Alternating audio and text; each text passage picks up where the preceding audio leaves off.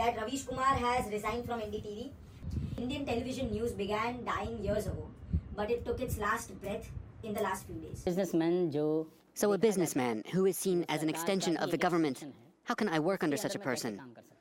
We will have to see what they choose not to show, what they will make disappear, and instead what they are going to present in their own way. I think after his takeover, pro government media will be reinforced. If people protest against Adani, Will the same reporters who were able to report about it earlier be able to do so now? Of political interference in media and in news, and I mean, this is not something that is very recent, right? It is, it is something that has historical footprint before and after World War II. Yeah, yeah. I mean, we we directly go back to Nazi Germany. Joseph Goebbels is was a Nazi minister whose designation was propaganda minister. He was directly called propaganda minister. He gave the idea of pamphlets and uh, the, the, the, the, print thing because back in the days in Europe, consuming print media was an expensive thing. Not everyone could get it. So what Hitler and the and his ministers did was he फेको pamphlets because it's a piece of paper you gotta consume it because it's free और आप कुछ तो लोगे ही and they started reading that and that was the i guess back it's the first time when propaganda through journalism started happening It's also the first time when political leaders and political organizations started using media for their advantage. It had never ha- happened before. I mean, we see uh, presidential elections in the US before, in the 1920s, in the 1930s. Television and radio were not that important part of campaigning. Campaigning was going to people uh, door by door and you know getting the votes of what you want or getting the support you want. But what Hitler and Goebbels did was Goebbels was a mastermind, in my opinion. It's a he, genius. yeah he foreseed uh, this he had he had foreseen this a hundred years uh, before it was there. I mean right now every other political and every other uh, political organization or leader in the world uses news and television and social media each and every forms of multimedia available there to communicate with people right but uh, this is what Goebbels had done years ago yeah Uh, I think Goebbels was the first one to recognize that there is power in controlling what the people think about you.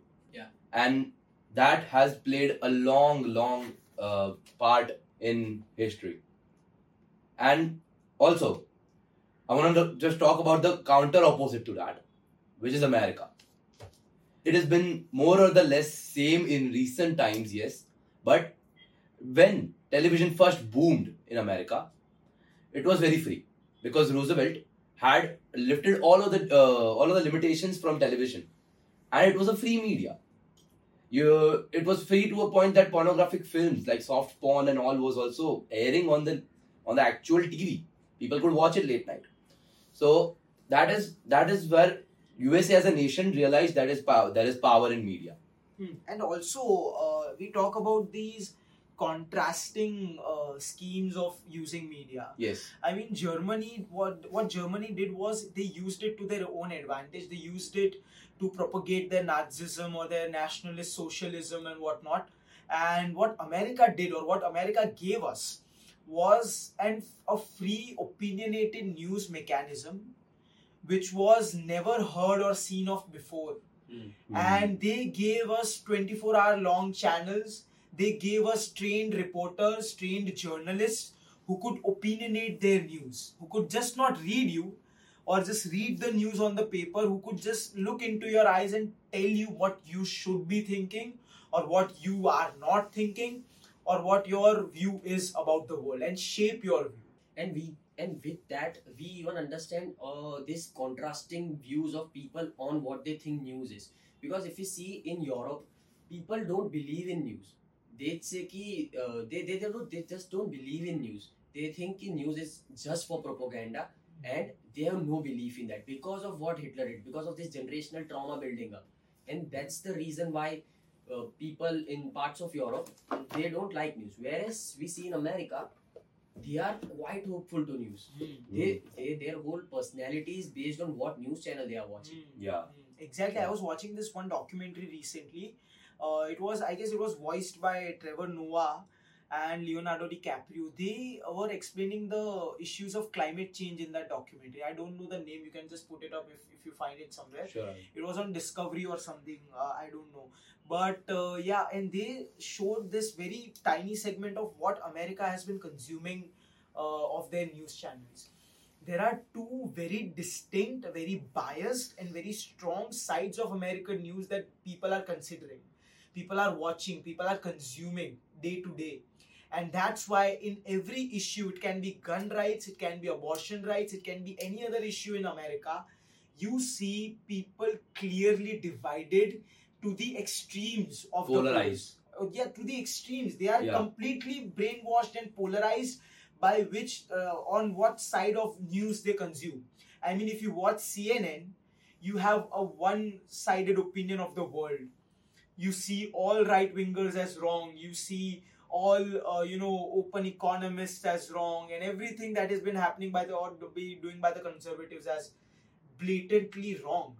On the other side if you watch fox news you are also a left hating or they are trying to you know or some conspiracy of trying to take over the country and you know change our religions and whatnot.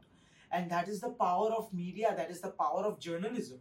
And Mm. that's what uh, prannoy roy and ravish kumar uh, understood a long while ago that's what goebbels understood even uh, decades ago right so that's uh, you know where i feel uh, this is going is Ravish Kumar quoted this term recently, which was Godi media. Godi media. Right? Yeah. Godi media is something he quoted this term and it became uh, extremely violent on the internet. Yeah. Uh, right? Because it was heavily disputed. Exactly. It became at this point they were like, oh my god, how can you say this and everything? But it was a very bold move by Ravish Kumar. And the uh, let me explain you the term Godi media. It is the blanket of news channels that are propagating a singular view of the government and they are just feeding you news and feeding you opinions that are benefited to their political aspirations of the particular party and the particular leader and because we live in a country which is now governed and ruled by uh, Mr. Umar the term Godi media comes into place. Hmm. And what Godi media is actually, it is just a political organization or a political leader trying to use media to its heaviest potential Mm. to incept their agenda into the minds of people Mm. Right Yes. so that's what news has become today that's what we are seeing nowadays and ndtv was one of the only or the only uh, news channel in the last recent 3 4 years that were doing something which was uh, against these uh, Yeah. biases or they were uh, you know they were still generating and you know giving and providing with unbiased news which was rare i mean there was this point in time where i felt like oh my god this is something there is only this one channel that is doing this and now i don't think no longer they will do this They won't. They And will to understand what you are saying, the biggest example of that would be the ideological change of Arnab Goswami. That's the biggest example of what Hmm. Godi media Mm. is. I mean, have you uh, you can see videos of Arnab Goswami when when he was in NDTV hmm. and now in Republic TV, and you can understand what Godi media is and what they are. And now because NDTV is no more, I don't think we will see NDTV anymore. There's nothing right now in our country on a platform that big. no that- we we will see ndtv it is still existing as a channel but we won't see ndtv NDTV. as ndtv Huh. right Yeah, it. Because NDTV has always been this backbone of independent television journalism in India. And now, as Ravish Kumar has resigned, as Prannoy Roy and Radhika Roy, his wife, who are the major stakeholders of, of uh, the New Delhi Television Limited, have resigned. And I don't think they will, because Adani now holds the channel. Hmm. Adani is the largest stakeholder at NDTV right now. Hmm. And Adani, as we all know, is one of the best buddies to our Mm.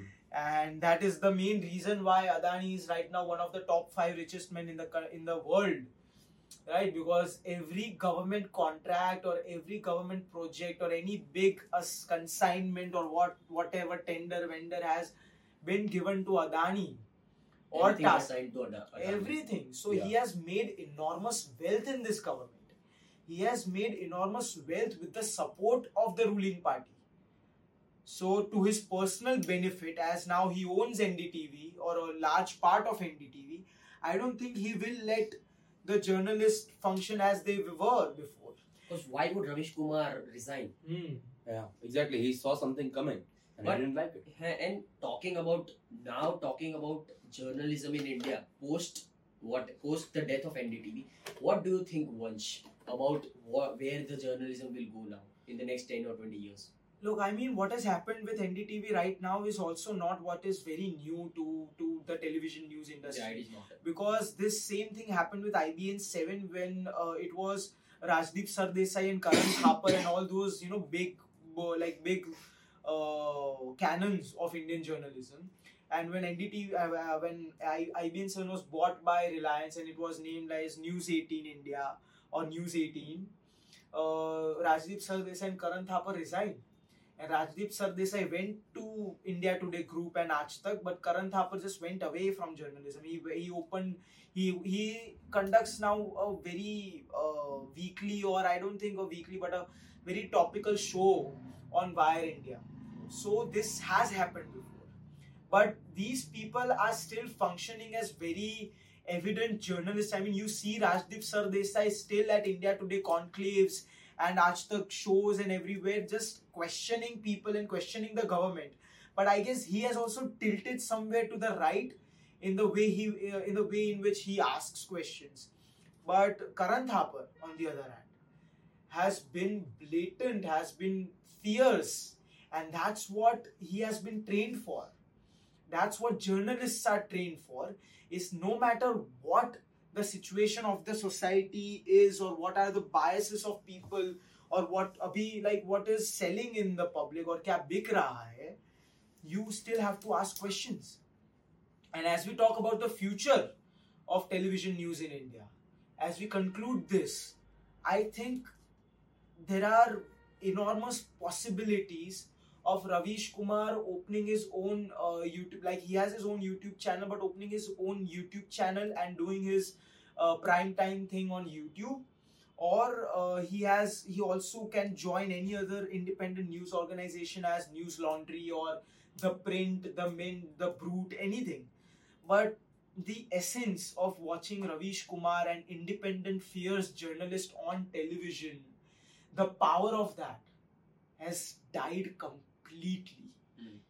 because that is something which is symbolic.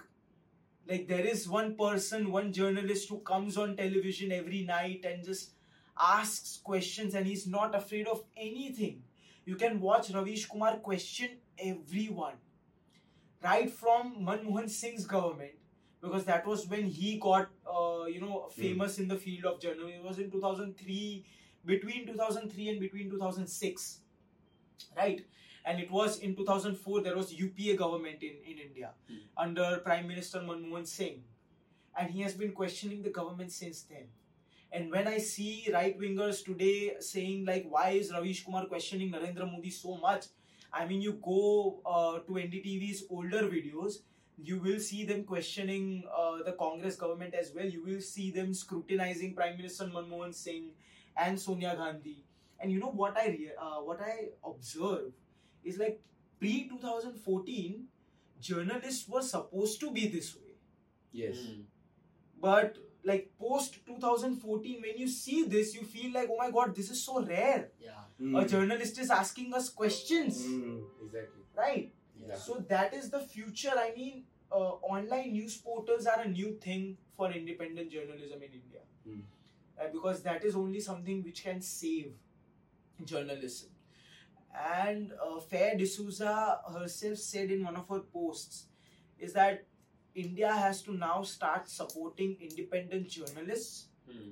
to save journalism and Mm. there is also this tagline of newslaundry if you have you need to pay to keep news free Yeah.